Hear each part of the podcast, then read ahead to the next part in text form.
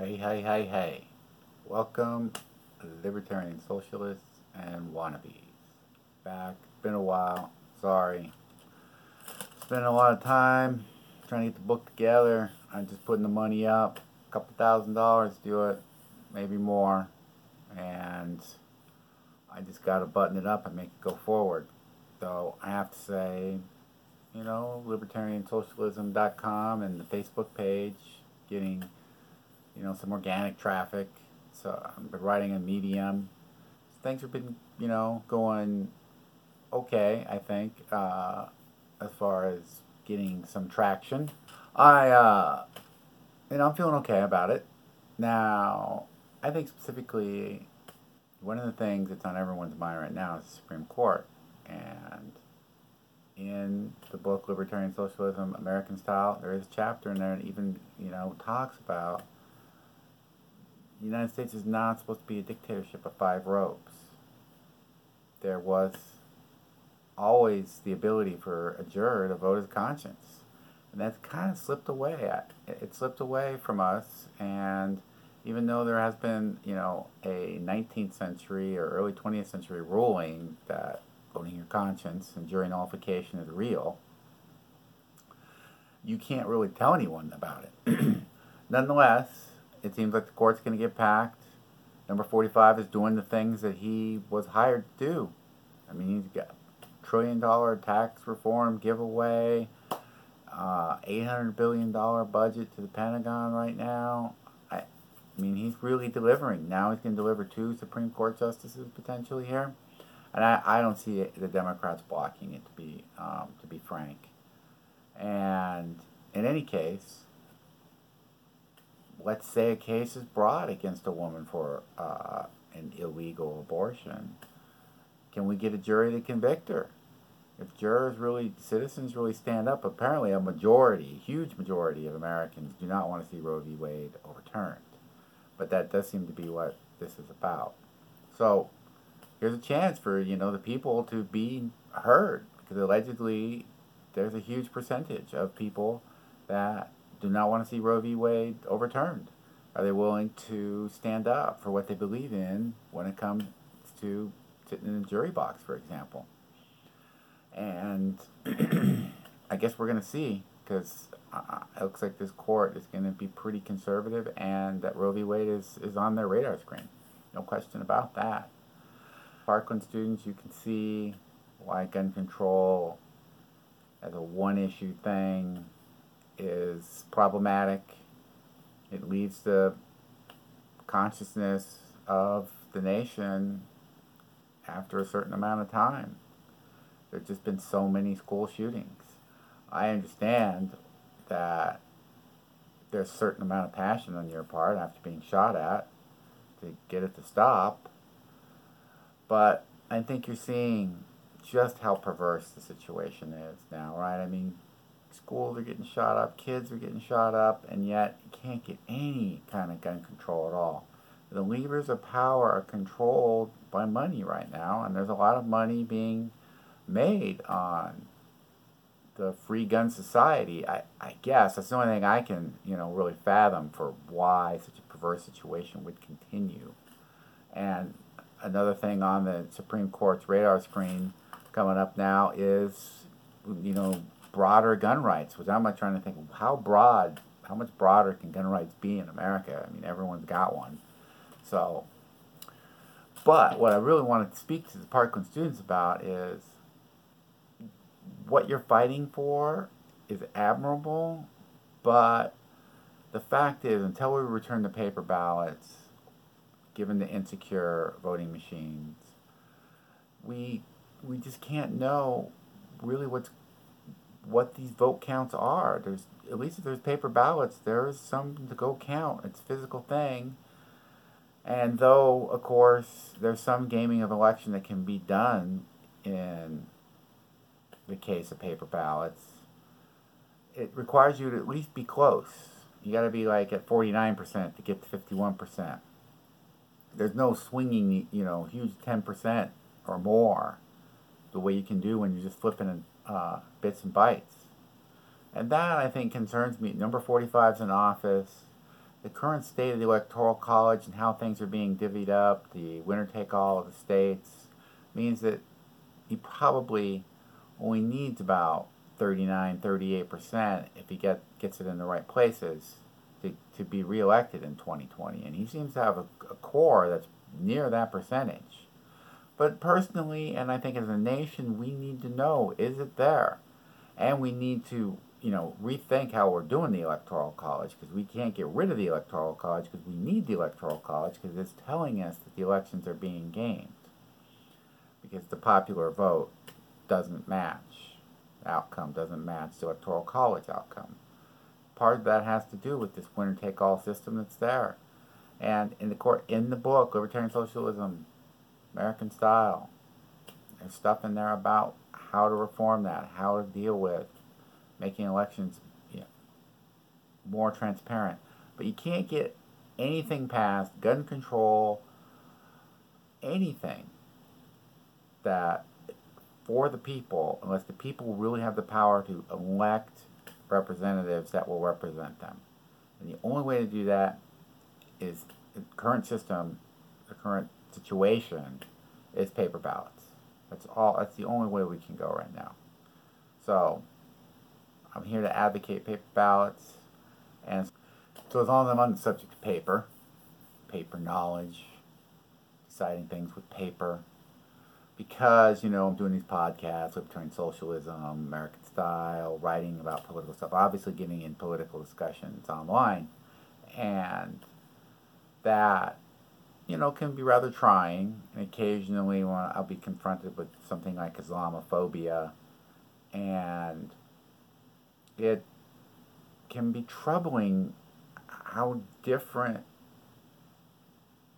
the two sides as versions of history are in this world of facts and alternative facts. I mean, there's no such thing as an alternative fact. Fact is a fact. There can be an alternative interpretation of the facts, but in the past we used to agree on what the facts were. We would argue about how to interpret the facts, and we would argue about what was still unknown, and there would still be room for opinion. Now we can't even agree really on the facts, so it can make you know political discussions pretty trying. And so, some point, I'm being presented with a lot of uh, really heinous stuff about Muhammad, you know, pedophile, murderer, and and and then also then presented with these links. I go to these websites, rather slick sites, some of them, just laying out what an evil person uh, the, the Prophet Muhammad is.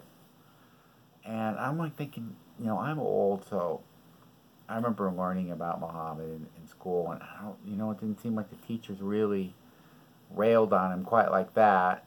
And I, all of a sudden, I just had this epiphany. Because I kept I cause I was thinking I could go get some links right that support my what I remember the story of Muhammad, prophet of uh, Islam, you know what what his story uh, was historically, and I then I realized well they got their own links. They don't need my links. They have their own links, and so anything I present is just you know it's fake news. It's and that's what that's when I had this realization of just how fluid facts are in the internet age. You, I can write a bot that just scrubs the internet nonstop. I can change how things are presented out there because I can write automated scripts to go out and, and, and fix things for me. So facts have become rather fluid in the 21st century. There's no doubt about it. So I was linked. Then I had this epiphany. The epiphany was that there was a time when a lot of us really agreed on what the facts were. I mean, us, like the whole world. And they were in, in, in encyclopedias. And, and encyclopedias were put together by, you know, moldy college professors, uh, old dudes, super conservative, double, triple checking facts. It had to be a facts fact be in there. It had to be known to be a fact, to be in the encyclopedia. And the most prestigious of those was Encyclopedia Britannica, which I happen to have a copy. And this copy is old because I inherited it from my uh, stepfather, and this was published in 1966. So it's over 50 years old, and it predates the culture war. In Britain in 1966, sure, on the street, there's the Beatles are playing music, but it hasn't hit the halls of academia. That doesn't happen until the 70s and into the maybe the early 80s, and blah blah blah. The culture war just takes off. But in the mid 60s, the most prestigious and conservative encyclopedia on the planet was not playing fast and loose with facts. They were not putting stuff in here for political reasons. And so I was able to go in here, you know, because this is M, this is volume 15, and I could find Muhammad in here and I could read from it a little bit. And so what I did in this online forum was I just took some pictures of these pages, and then I took a couple of excerpts out of them. Nothing big, but I, basically there was three, four pages about Muhammad in here, which is a lot because you know you're putting all your facts down in, in printed words on pages. You have to be very, uh, you know, very parsimonious with space so even though Muhammad's a pretty big historic figure, four pages, that's what he gets. So, um, you know, I took pictures of the pages, put it up in the forum, kind of got people to agree that there was a time when we did agree on historical interpretations of, or historical facts, and unless there's been some archaeological discoveries, this is actually a pretty good yardstick uh, a good source for historical facts. Now, maybe science, number of planets in, in a neutrino, what's a quark, and things like that. Okay, you know, I, I, we understand why encyclopedias are, are, are you know, ba- basically disappearing. But all of a sudden, it became very clear to me because, first of all, it calmed down a really potentially fiery discussion that I was involved in, and I got some agreement on what the facts were. So the discussion was civil about what our disagreement about the interpretation of the facts was. So, because when it started to bring up some real minutia about the details of Muhammad's life, there is some historical context that has to, and some, I guess, uh, tolerance to be to the times. Otherwise, when you look at the Bible, when you look at, at Lot offering up his, his, his virgin daughters to a, a mob to be gang raped rather than have the, uh, because they want to have the angels and, that have come to warn him about destruction of Sodom and Gomorrah. You know, I mean, that's when you can start to say, okay, all this really inflammatory language we're using. All the Abrahamic religions are faced with it because it goes because Islam, Christianity, and Judaism, you know, Lot is part of their deal, part of the Old Testament. So in any case, the value that's here in this encyclopedia, a paper encyclopedia before 1970, especially something as prestigious as Encyclopedia Britannica, which I think probably cost like over a thousand dollars in the 1960s to get this thing. And my uh, stepfather probably bought it and made payments on it over a couple of years. That's why he had it. So it was very helpful to me. And I realized these are being lost because of you know obviously some facts in here like science facts and you know there have been discoveries that aren't going to be in here you know, the internet has taken over as the source of knowledge. But it means that it's curated knowledge and it's poorly curated. It's poorly curated and it's very fluid.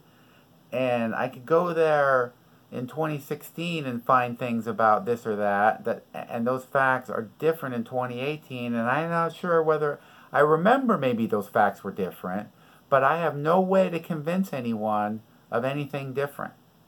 Because if we all go to the, out there on the internet, those facts are now n- newly scrubbed. So these things are incredibly, incredibly valuable. This is when we all agreed on facts, historical facts, as well as some scientific facts, which, unless we can actually point to you know, new scientific discoveries, potentially we can say, wow, everyone agreed about.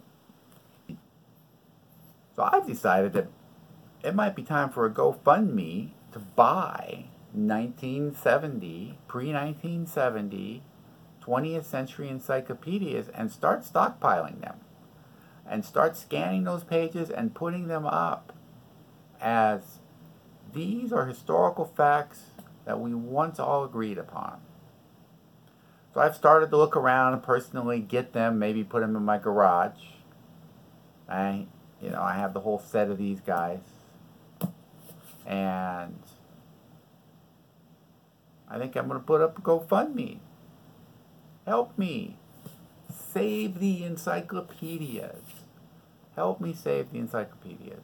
This encyclopedic knowledge on paper super conservative guys putting that stuff in there. But again, this is what society was running on. Because there once was a time when we agreed on a lot more stuff. There wasn't this disagreement about basic facts. So, there it is. Give what can, promise to put the money to that particular goal, buying pre 1970 encyclopedias and stockpiling them. And if I get enough money, start scanning those pages and putting them up for people to to review for themselves.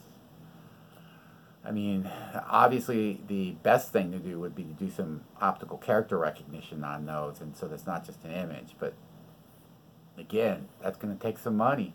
So I'm willing to give it a shot. I really I used to read these things when I was bored when I was a little kid. So man, I think encyclopedias are great. And so when the internet first came out, I get information about all this stuff. It was crazy for a person like me who used to read encyclopedias.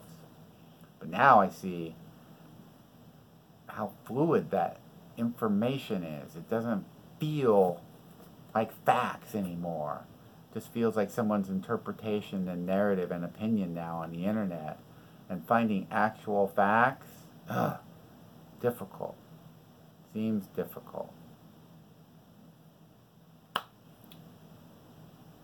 People, libertarian socialism, American style, coming out as a paperback I don't know, ten bucks. Probably like I charge ten bucks. It's got you know it's gonna cost me money to print every copy. It's two thousand just to get out of a print set, editorial assessment, check for plagiarism, check for copyright infringement and libel. Because they won't go forward unless they do all that. I'm pretty sure. I mean, I'm pretty sure I haven't infringed on any copyrights. I mean, I spun it all out pretty much this kind of stream of consciousness, and then just kept on refining it. But of course, Bill Wright's in there, text Bill Wright's in there, and I don't I mean libel's open to interpretation, I guess. But I'm hopeful. I'm gonna make it, make it through, become paperback, and you guys can buy it. In the meantime, you could go to libertarian-socialism.org. You could download the ebook. You could read it. And you could maybe become a libertarian socialist. Because Encyclopedia Britannica. There it is. Encyclopedia Britannica. It was quite a quite an investment back in the day, but you can see it's been taking a beating over the years. It's more than 50 years old.